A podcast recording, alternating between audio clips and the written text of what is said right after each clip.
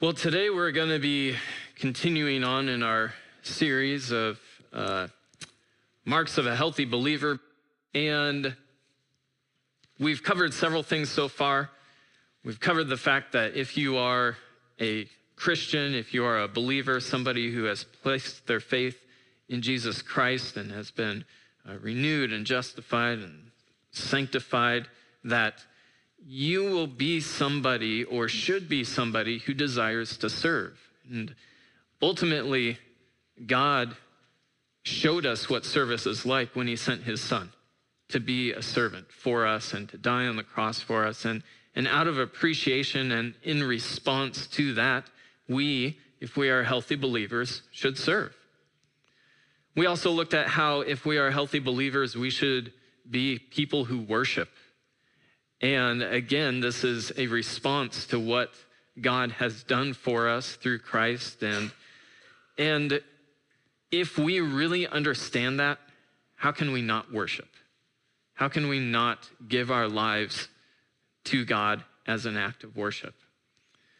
Last week, Pastor John talked about forgiveness and how if we are a healthy Christian, we should be someone who forgives who is willing to, to pay the price, in a sense, to forgive somebody because it, it's a costly thing. It cost Jesus his life to forgive us. And so we are called to forgive as God has forgiven us, and we need to do that. We need to be, as Christians, people who are marked or identified as people who are forgiving towards others. Well, today, as we look at Galatians, and actually in the next two weeks, we're going to be covering this portion of scripture that you're probably familiar with.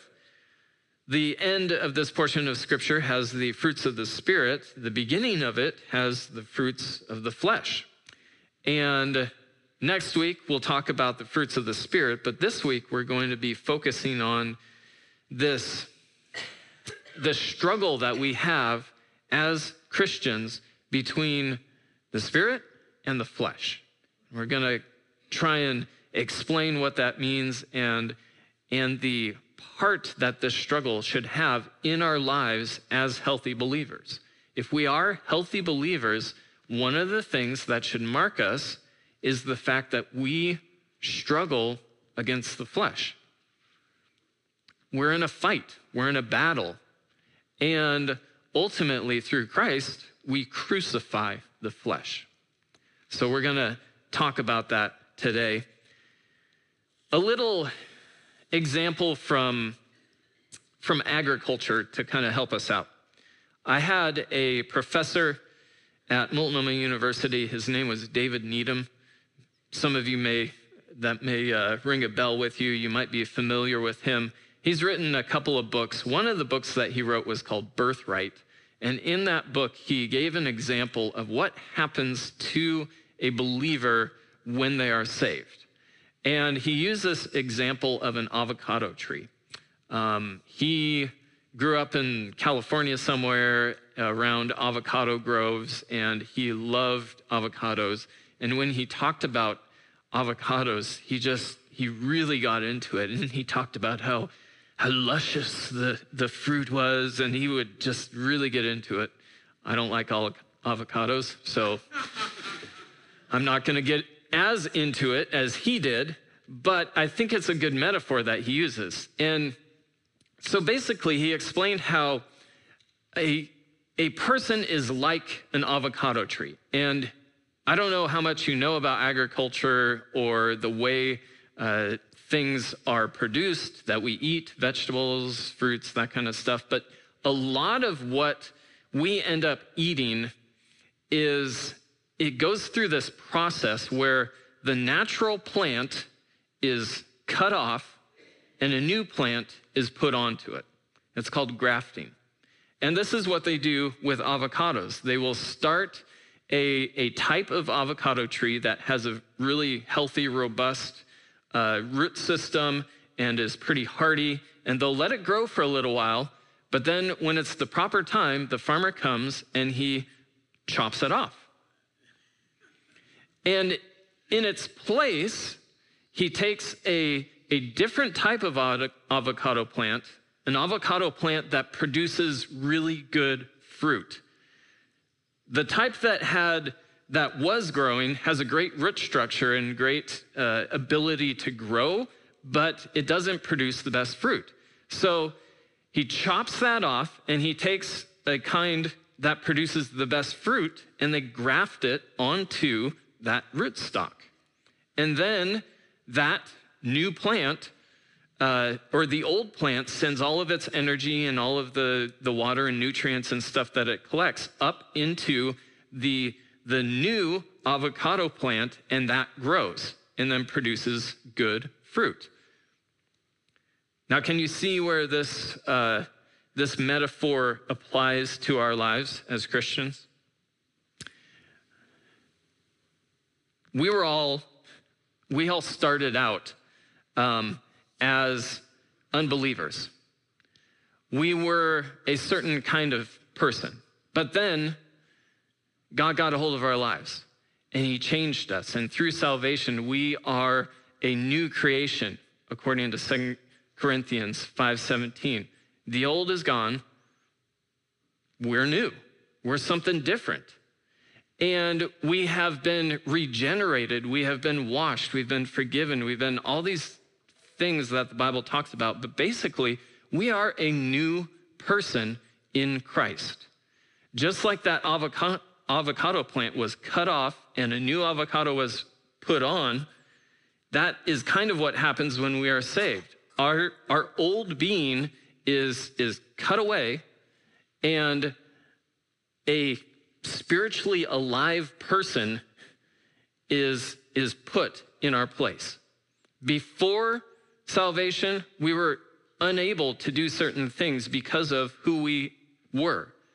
After salvation, we are different and we are able to do certain things because of who we are now. Okay? So hopefully that that makes sense. Now, here's the thing about the avocados if the farmer's not careful and if he's not diligent, you know what happens? The act of cutting off the avocado plant triggers something in the root system and the stem that's left. There are buds in there that lay dormant until that happens. And when that happens, they're triggered and they want to grow.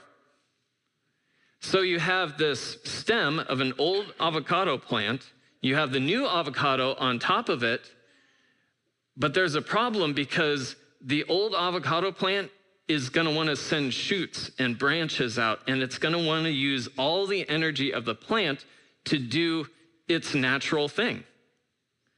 And it's not going to necessarily want to send all those nutrients and all that energy into the new avocado plant that you want to grow. So if a farmer isn't careful, that old plant can grow and can, uh, can overwhelm the new avocado plant. Now, it's not a perfect metaphor, but this is what Paul is talking about here in Galatians. If you are a believer, you're a new avocado plant. One of your jobs as a new avocado plant is to keep the old plant from growing. And to make sure that all the energy and all the nutrients and all the things go into the new person. Because the new person is born again, regenerated, and can live according to the Spirit and walk according to the Spirit. The old can't. It just, it's physically impossible. It can't do it. So let's go ahead and let's look at Galatians chapter 5. We're going to start in verse 16. Paul says to the Galatians, But I say, walk by the Spirit, and you will not gratify the desires of the flesh. For the desires of the flesh are against the Spirit and the desires of the Spirit are against the flesh. For these are opposed to each other to keep you from doing the things you want to do. But if you are led by the Spirit, you are not under the law. Now the works of the flesh are evident sexual immorality, impurity, sensuality, idolatry, sorcery, enmity, strife, jealousy, fits of anger, rivalries, dissensions, divisions, envy, drunkenness, orgies, and things like these. I warn you, as I warned you before, that those who do such things will not inherit the kingdom of God. But the fruit of the Spirit is love, joy, peace, patience, kindness, goodness, faithfulness, gentleness, self control. Against such things there is no law. And those who belong to Christ Jesus have crucified the flesh with its passions and desires. So here we have an explanation of who we are as believers. We're indwelled by the Spirit, and yet we have this flesh that we're still in, and there is there are contrary things going on. The spirit wants one thing, the flesh wants another. There's this whole list of horrible things that the flesh desires, and there's this list of great fruit that the spirit brings. And they are opposite, they don't mix. And here we have the, the basis for, um, for my main point that a, a healthy believer is in a battle.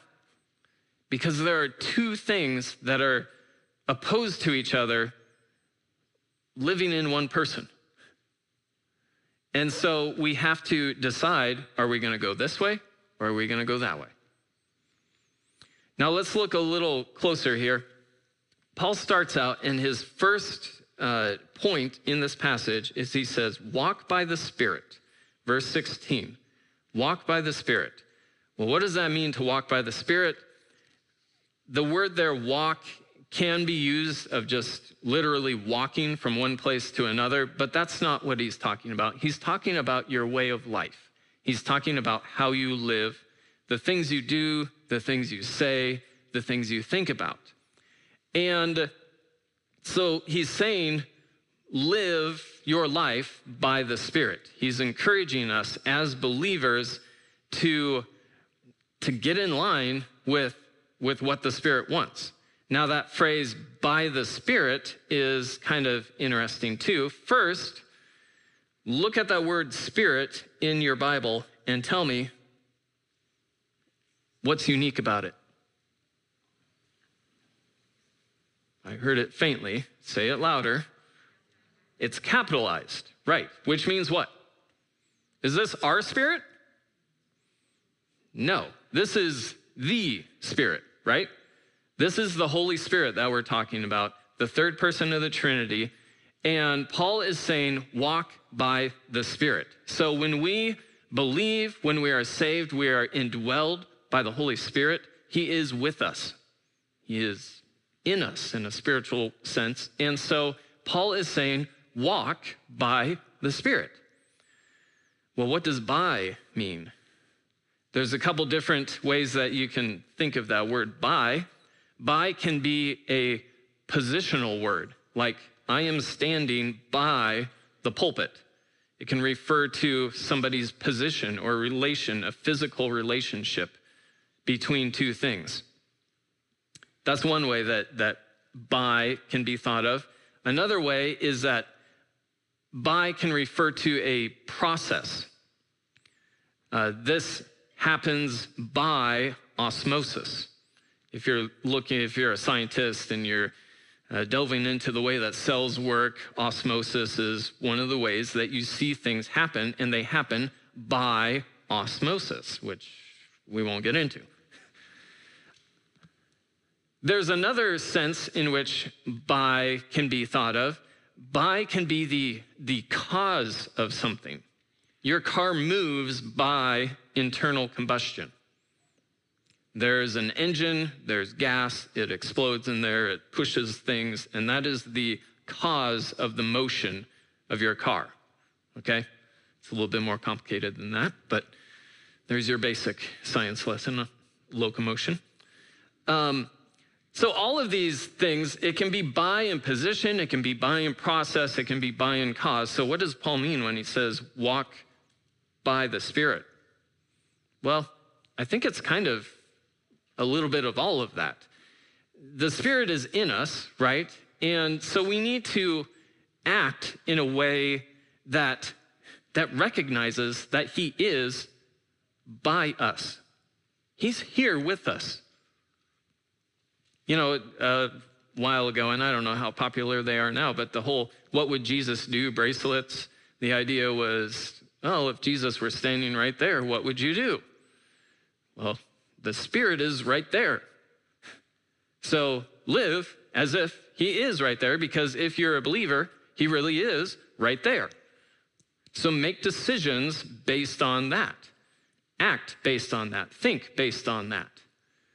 But not only that, He the Spirit is the one who empowers us to do those things that we think we ought to do. So if I am in a situation where uh, there's a bunch of people and they're making fun of somebody, and I just feel like, you know, I should stand up for this guy. That is something that I believe the Spirit would want. That would be kind, that would be loving, right? So I act and I say, you know what? I got the Spirit in me, I'm going to act. And when I choose to walk by the Spirit, do what He would like, He also empowers me to do that. So there's a sense in which uh, walking by the Spirit is living according to the presence of the Spirit in us, but it's also that the Spirit empowers us to do the things that are according to the Spirit. And again, that's not our spirit, that is the Spirit. So walk by the Spirit. If we were to sum up that little phrase, a healthy Christian is one who walks by the Spirit. So that's kind of our, our first point in this message. But it's important to know that walking by the Spirit creates a conflict. Do you see it in the rest of that verse? It says, Walk by the Spirit, and you will not gratify the desires of the flesh. If you are walking by the Spirit, you will not gratify the desires of the flesh. Now, some Bible translations, instead of saying will not, they say walk by the Spirit and do not gratify the desires of the flesh. In other words, they put two commands there walk by the Spirit, do not gratify the desires of the flesh. But in actuality, that's, that's not what he's saying. What he's saying is if you walk by the Spirit, you will not follow the desires of the flesh. It's a promise, it's not another command. If you do this, you won't do that. Now, you may be thinking, well, wait a second.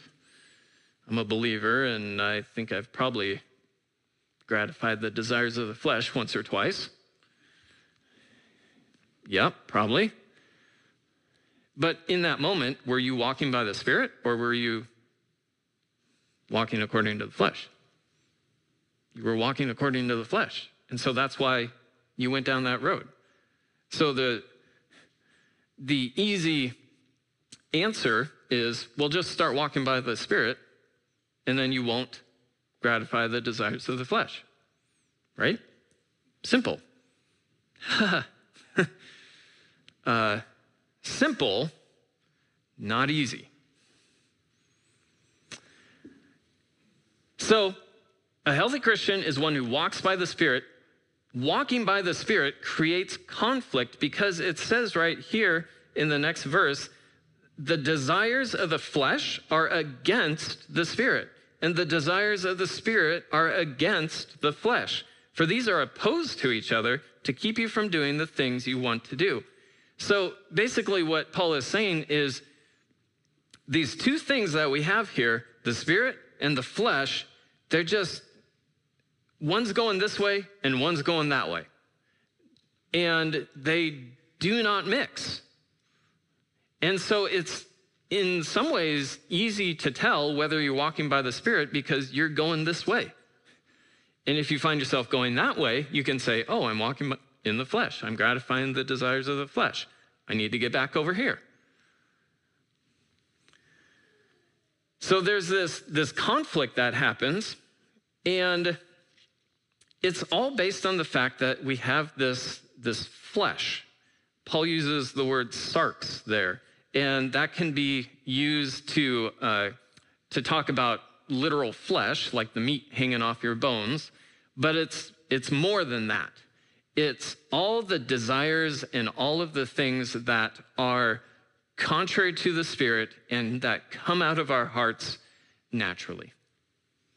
They're fleshly desires in Ephesians uh, chapter 2, Paul is talking about our conversion experience. And in Ephesians 2 3, he describes us before we are uh, believers. And he says, Among whom we all once lived in the passions of our flesh, carrying out the desires of the body and the mind, and were by nature children of wrath, like the rest of mankind. This is the flesh, okay? This is us doing what we want, whatever we want, when we want, and by nature we do it, and by nature that places us under God's wrath because it is opposed to what he desires. So the flesh is this, uh, this physical body that we're in in some ways, but it's more than that. It is the desires that go along with it, it is the basic uh, human propensity to go against God and all that that entails. Now, I'm not saying, as some have said, that flesh is bad. There is, and there have been throughout history, uh, different controversies that say, well, the, the flesh and everything regarding the flesh is evil, and so we should deny the flesh. And when they when they talk about that, they're talking about like your literal body. So they would starve themselves. They would sleep on on you know bumpy beds of rocks and stuff like that, thinking that that would make them holy because they're denying the flesh. That's not what I'm talking about. Okay? You can sleep on a comfortable bed you can eat, you can do things that the body desires, but you do need to make sure that you don't take those uh, to an inappropriate level. And that brings up an interesting thing here. When it talks about the desires of the flesh, uh, Tim Keller was kind of helpful in helping me understand this. That that word there is really, it's not just a desire, but it's a, an inordinate desire that is, that is uh, on steroids. It, it's a desire that is out of control, that has taken, uh, gone past just the, uh, the regular desire and it's, and it wants more. And to get more, it goes into the area of sin, okay? Um, it's okay for me to want a car and a house to live in, right? Thank you. Now, when I get into my car and I go, uh, this 1997 Toyota Corolla sure is a speed demon as I'm getting passed by everybody because it only has a three speed transmission. And I don't know why they would even make a car like that, but they do, and I have it. And so I start going, man, I would really like an Audi or a BMW or something else. And I start thinking about that and desiring it. And then I'm upset and I'm like, what kind of crummy car is this? And I'm not grateful what I, for what I have. I'm only desiring what I don't have. And what am I doing? I've taken that okay desire, but now it's it's overboard. And I'm jealous and I'm envious and I'm upset and I'm complaining instead of rejoicing. And there's all kinds of fleshly things going all around. And the spirit is going, Brian, hey, hey, come on, come on. Snap out of it. Right? It's, it's a desire that's gone phew, to the nth degree, overboard. It's okay to want a house, but do you really need the $10 million house? Probably not.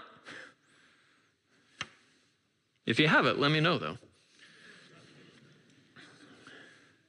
So these desires are, are things that come from the flesh and they are over desires. They, they want to push the limit.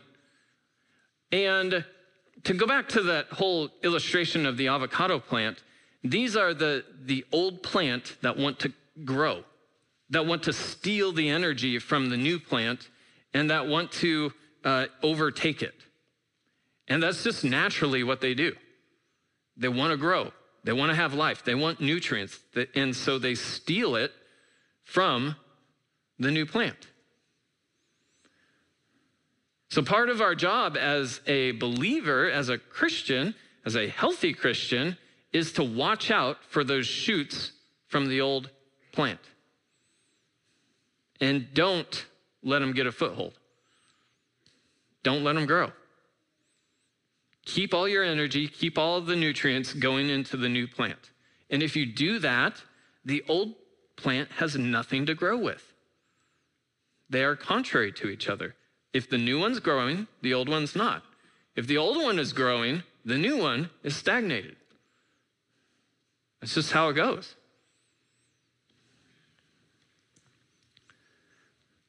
So we have this challenge to walk by the Spirit, but walking by the Spirit creates conflict between the Spirit and the flesh, or the things of the Spirit and the things of the flesh. And it's interesting if you look at verse uh, 17, there are four phrases in that verse. First one is for the desires of the flesh are against the spirit. That's phrase number one. And the desires of the spirit are against the flesh. That's phrase number two. For these are opposed to each other. Phrase number three. And phrase number four, to keep you from doing the things you want to do. Now, the two phrases in the middle are explanatory to the other phrases. So if you take the first one and move right into the second one, it's interesting. It says, For the desires of the flesh are against the spirit to keep you from doing the things you want to do. So, what does the flesh do? What do the desires of the flesh do? They keep you from doing what you really want to do. What do I mean by that? Well, as a believer, I really do want to worship and praise God. Like, I, I want to be kind. I want to be patient. I want all of these good things that are part of who I am now as a Christian. I want to do those things, right? But go back to the Example, I'm in a crowd and everybody's making fun of this guy, and I want to stand up for him, but next thing I know, I'm making fun of him.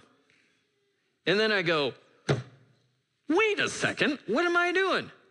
I was just thinking that I didn't want to do that, and now I'm doing it, and I was mad at those guys for doing it, but now I'm in the same boat, and I didn't do what I wanted to do. What's the deal? Does that sound kind of familiar to you if you think of other passages in the Bible? Maybe like Romans chapter 7? Turn back there to Romans chapter 7. Paul gives us a little glimpse into uh, what this conflict is like, and he explains this to the Romans. If you look at Romans chapter 7, starting in verse 15, he says, I do not understand my own actions. And, and, that, you ever been in one of those situations where you want to do the right thing and then you end up doing the wrong thing and you just go, What in the world? What is wrong with me? Well, here we go. For I do not understand my own actions. For I do not do what I want, but I do the very thing I hate. Now, if I do what I do not want, I agree with the law that it is good.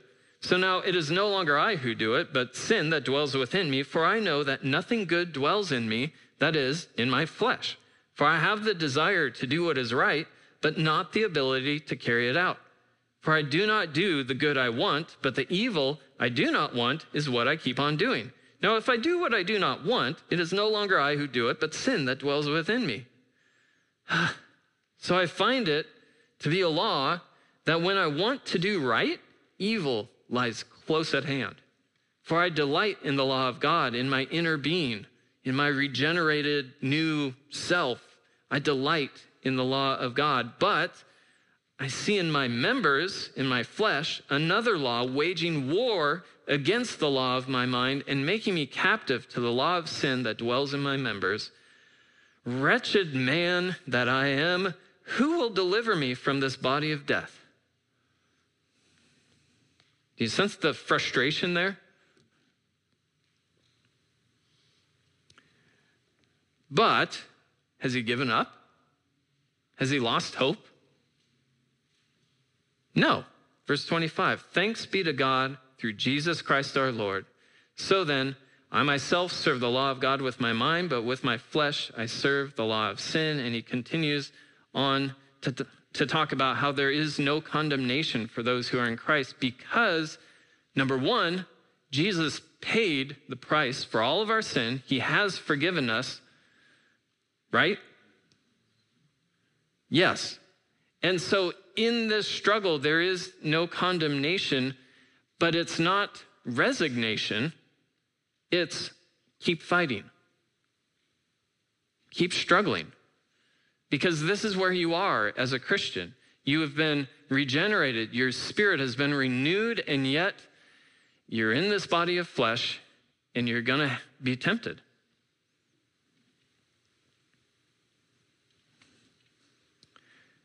So, this is where we find ourselves as Christians in this place where we, we are indwelled by the Spirit and we want to live by the Spirit. And when we do, we do not gratify the desires of the flesh. But then sometimes the desires of the flesh creep up and we make the decision to go with the flesh. And when that happens, the spirits, our, our spirit, our new self, suffers. The new avocado plant doesn't get the nutrients that it needs. And the result is that we don't produce the fruit of the Spirit then. We're producing the desires of the flesh. Now, just in case we're wondering, well, what exactly are you talking about here, Paul? Well, he gives us this big list of the desires of the flesh. And he gives us, um, starting in, oh, I'm in the wrong place in my Bible, starting in verse 20, or excuse me, 19, he says, Now the works of the flesh are evident sexual immorality, impurity, sensuality, idolatry, sorcery, enmity, strife, jealousy, fits of anger, rivalries, dissensions, divisions, envy, drunkenness, orgies, and things like these. That's quite the list. These are the things that the Galatians were dealing with. These are the, the desires of the flesh that Paul saw in them, and he's, he's pointing them out and he's saying, hey, guys, this is what I'm talking about. These are the desires of the flesh that you need to combat by walking with the Spirit. And this big long list, uh, to make it a little bit simpler, we can split it up into four sections. The first three things have to do with sexuality. So the first three in the list are sexual immorality, impurity, and sensuality. Basically, that, that first one there, sex, sexual immorality, uh, refers to any kind of illicit sexual intercourse. Anything outside of the bonds of marriage between a husband and a wife is illicit. It's not right. It shouldn't be done. And that's what he's saying. The next word there, impurity, has to do with the, uh, the lust and the uncleanness that comes from indulging in those things. So there's a, a kind of a dirtiness that some people have, and it's, it's um, evidenced in many ways, but the guy who is always telling the dirty jokes you know, the guy who's always got his mind in the gutter, or the girl who always has her mind in the gutter, That's what this is talking about, just the dirtiness, the uncleanness in a sexual sense that, that comes when you give into those fleshly desires in that area. So there's the, the actual uh, sexual acts, there's the uncleanness, and then the last word there, the sensuality, has to deal with uh, just an, an unashamed attitude towards all of this. You are a sensual person. Yeah, I sleep around and I'm proud of it. 10 in the last month. You know, like that's gross. That's sensual. That is, you're unashamed of what you're doing. And God says, have nothing to do with that. That is the flesh. That's not the spirit. So those first three have to do with, with sexuality. And, you know, it's interesting. Our culture nowadays in, in this regard is, seems like it's going downhill fast. But it's important for us to realize that there's nothing new under the sun. All of these things that we are dealing with as a nation in regards to sexuality, illicit things like that, they've been around. They were around with the Galatians. And Paul is saying, hey, you got to be different. You can't walk according to those things. You can't give in to those things. As a believer, be different. And it, it's, it's tough, but when you walk by the Spirit, you won't go that direction. So, those first things deal with sexuality. The next two deal with idolatry. Uh, basically, right there, it says idolatry and sorcery. Um, in other words, worshiping other things than God. That could be a false religion, it could be some sort of cult, it could be money, it could be a lot of different things. What are you giving your life to? Who are you giving your life to? Is it to God? Great. Is it to something else? Problem. Idolatry. It's worshiping, giving your life to something other than God. And along with that, um, anybody ever seen like a, a documentary on PBS or something where they go into a tribe that's in the remotest parts of the world and there's like a witch doctor in this tribe? This idea of sorcery or witchcraft uh, comes from the word uh, pharmakeia, has to do with medicine, and there's this whole realm of, of spirituality that tries to use uh, drugs and enchantments and things to, in a spiritual way, to get closer to God or gods or to be in their favor or that kind of stuff. And, and Paul is saying, don't even go there that's evil. You know, that's idolatry, and it, it's, it's closely related to a lot of pagan worship. You have these uh, drug induced experiences that are supposed to uh, improve your, your relationship to whatever God you're, you're serving, but it's, it's evil. So don't, don't do it. That's something that is a desire of the flesh, it's not a desire of the, fear, of the spirit. So we have sexuality, we have idolatry. The next eight things here deal with relationships between us and other people. They are interpersonal relationship things to stay away from, like enmity, strife, jealousy, fits of anger, rivalries, dissensions, divisions, and envy. All of those things have to do with, uh, with human relationships gone bad. Fits of anger. You did something that I don't like, I'm going to let you know it. Is that walking by the Spirit? No, that's indulging the flesh. You have something that I want. Is that walking by the Spirit? No, it's indulging the flesh. It's envy. All of these things here, and it, I don't have time to run through the whole list of them, you should look through the whole list of them because if these are things that, that characterize your relationships, then there's a problem because your relationships are based on the desires of the flesh and you're not walking by the Spirit in those relationships. The last section there, we have things dealing with sexuality, things dealing with idolatry, things dealing with relationships, and the last two things have to deal with alcohol and drunkenness. And it says uh, pretty plainly here in verse 21 drunkenness and orgies. Now, orgies can have a sexual connotation, but they don't in this case. What they're talking about here is some sort of raucous, drunken party where everybody is just there to get hammered and have a great time and they're proud of it.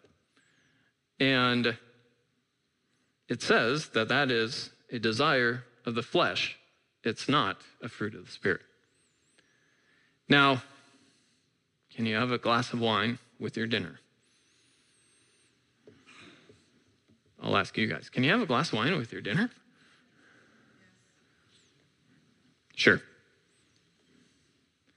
Um, should you be drunk and inviting all your friends over for a kegger to get smashed because it's so awesome? no. no, there's there's a line there, you know? And so don't be drunk and don't be proud of it and get drunk with other people and be raucous and it's just not not good. Don't do it. That's what the flesh wants to do. That's what the old avocado plant is trying to grow, but you're the new avocado plant, so don't let it grow.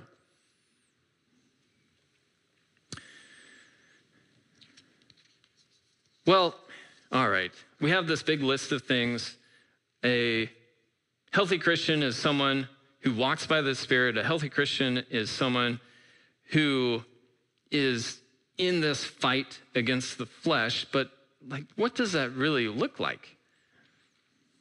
I mean, if I say, hey, walk by the Spirit, you go, yeah, I'm walk by the Spirit, but how do you do that? You know, what are some of the practical things that we can do to walk by the Spirit? And remember, if we walk by the Spirit, we will not gratify the desires of the flesh. So our goal here is walking by the Spirit. Okay? How do you do it? Well, each one of these things that he has just listed as a desire of the flesh involves an indulgence of something. You give your time, you give your money, you give your effort towards something, right? So if it's drunkenness, you give your time, your energy, your money towards drink. If it's sexuality, you give your time, your money, your energy towards sexuality. You indulge that desire. So if that's how you do the desires of the flesh, what about indulging the desires of the spirit? How about when you do feel that, that desire to help somebody, do it. Or when you're watching something on TV and something comes up and you go, oh, maybe I should turn the channel. Turn the channel. Indulge the Spirit. When, when He is trying to communicate to you, when He is trying to uh, convict you of something, indulge Him in that. Spend time, energy, effort to, to make that happen. Instead of indulging in the desires of your flesh, indulge in the desires of the Spirit. Make sense? So indulge the Spirit, and this happens um, kind of just automatically, but if you are indulging the Spirit and its desires and the things that the Spirit wants, what happens to the flesh? Well, it says here, the Spirit is contrary to the flesh. So if you're going after the Spirit, the flesh gets starved. The flesh isn't getting any of your time, energy, or effort, and it loses its hold. It loses its vitality. If all of the energy is going into the new part of the avocado plant, the old doesn't have energy to grow. So, how do you walk by the Spirit and not indulge the flesh? Well, it, you walk by the Spirit and don't indulge the flesh. You, you indulge the Spirit and you starve the flesh. In your actions, in your thoughts, in your words. Okay, that's still a little bit out there. How do I do this according to my thoughts? Like, how do I make sure that my thoughts are in line? Well, I actually talked about this at the campout last week, but Philippians 4 8. Finally, brothers, whatever is true, whatever is honorable, whatever is just, whatever is pure, whatever is lovely, whatever is commendable, if there's any excellence, if there's anything worthy of praise, think about these things. So, how do you keep your thoughts in line? Well, is this thought that I'm having honorable? Not? Then pray and confess and say, God, that wasn't a very honorable thought. And will you help me to, you know, change my thinking right now? Help me not to dwell on the fact that somebody has a better car than I do. If I dwell on that for five hours a day, guess what? I get unhappy. I get discontent. I get envious. But if when that comes up, I go, you know what? Thank you, Lord, for the car that I have. It gets me where I need to go. It's been reliable. I don't need anything else. And, you know, that's probably money could be spent better on other things. You know, and I start thinking rightly about it and I'm positive and I'm thanking God for it. I'm walking by the Spirit. I'm not indulging the desires of the flesh. So we can do that in our thoughts just by, by confronting them and, and by bringing them into alignment with what the word says. Here's a thought present your life to Him.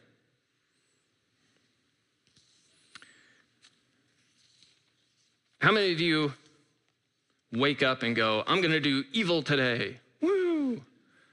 Eh, probably not. But we kind of do when we wake up and we're like, oh man, I'm going to get that guy back today. Right?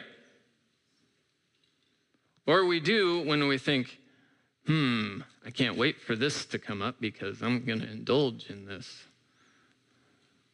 Whatever this is, that's bad. You're, you're preparing yourself, you are offering yourself at that moment to do evil. You're preparing yourself for it. Romans chapter 12 says to present your bodies as what?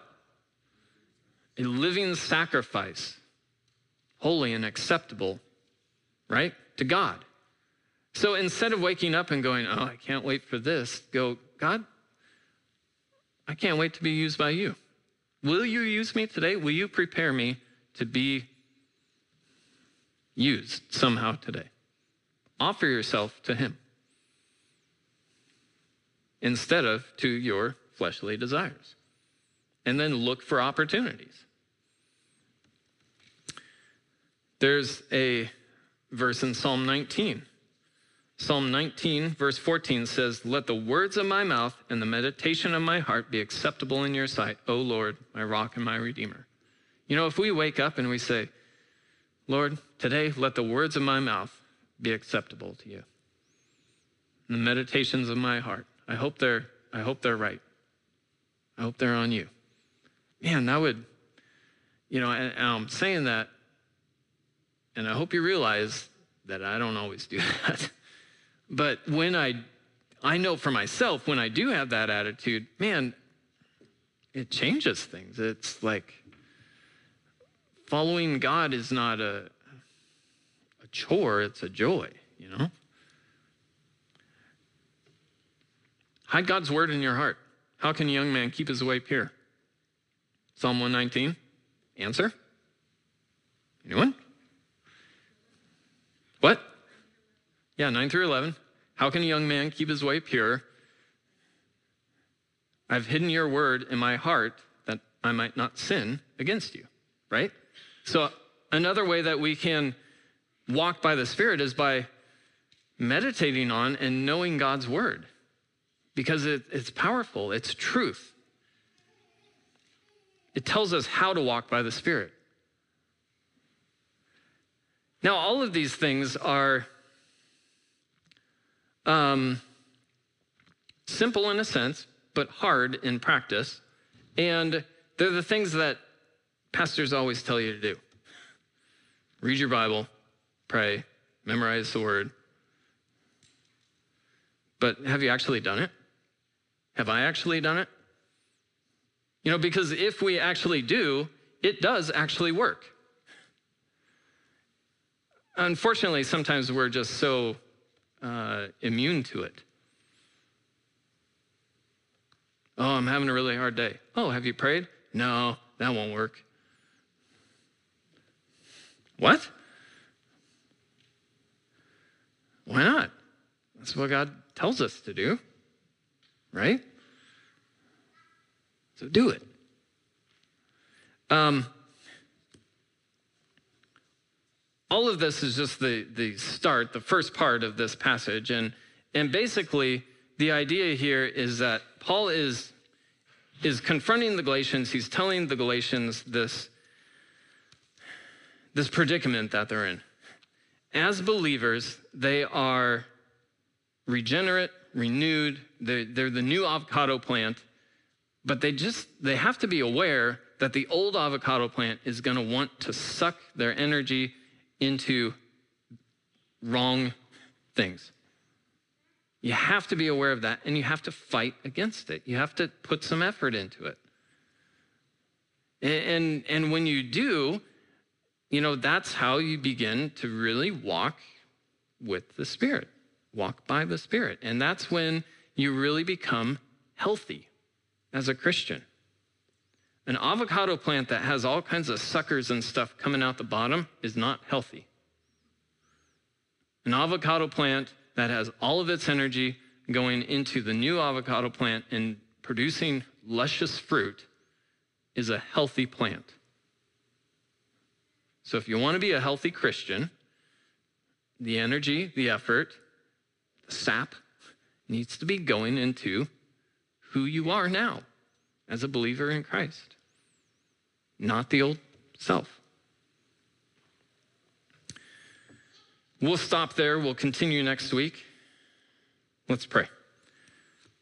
Lord, I thank you for this day. I thank you for your word and the chance that we've had to look at it and to uh, ponder and to think about how we can walk by the Spirit. And Lord, I thank you that you give us this, uh, this promise that if we are walking by the Spirit, we will not gratify the desires of the flesh. Help us to, to see that in our lives and to experience your power in our lives in, in big ways, in small ways, every day, Lord. I pray that we would be looking for how we can live by your Spirit.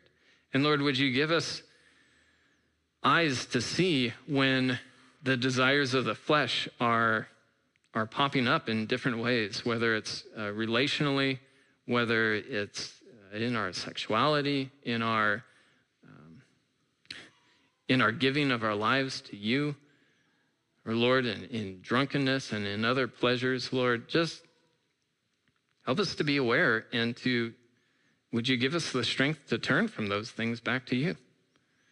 And Lord, um, you are good. I thank you for your word. I thank you for your son and for what you have done through him. I thank you that we can be in a place where we can actually walk by the Spirit and please you. Help us to do that. I pray this in your name. Amen.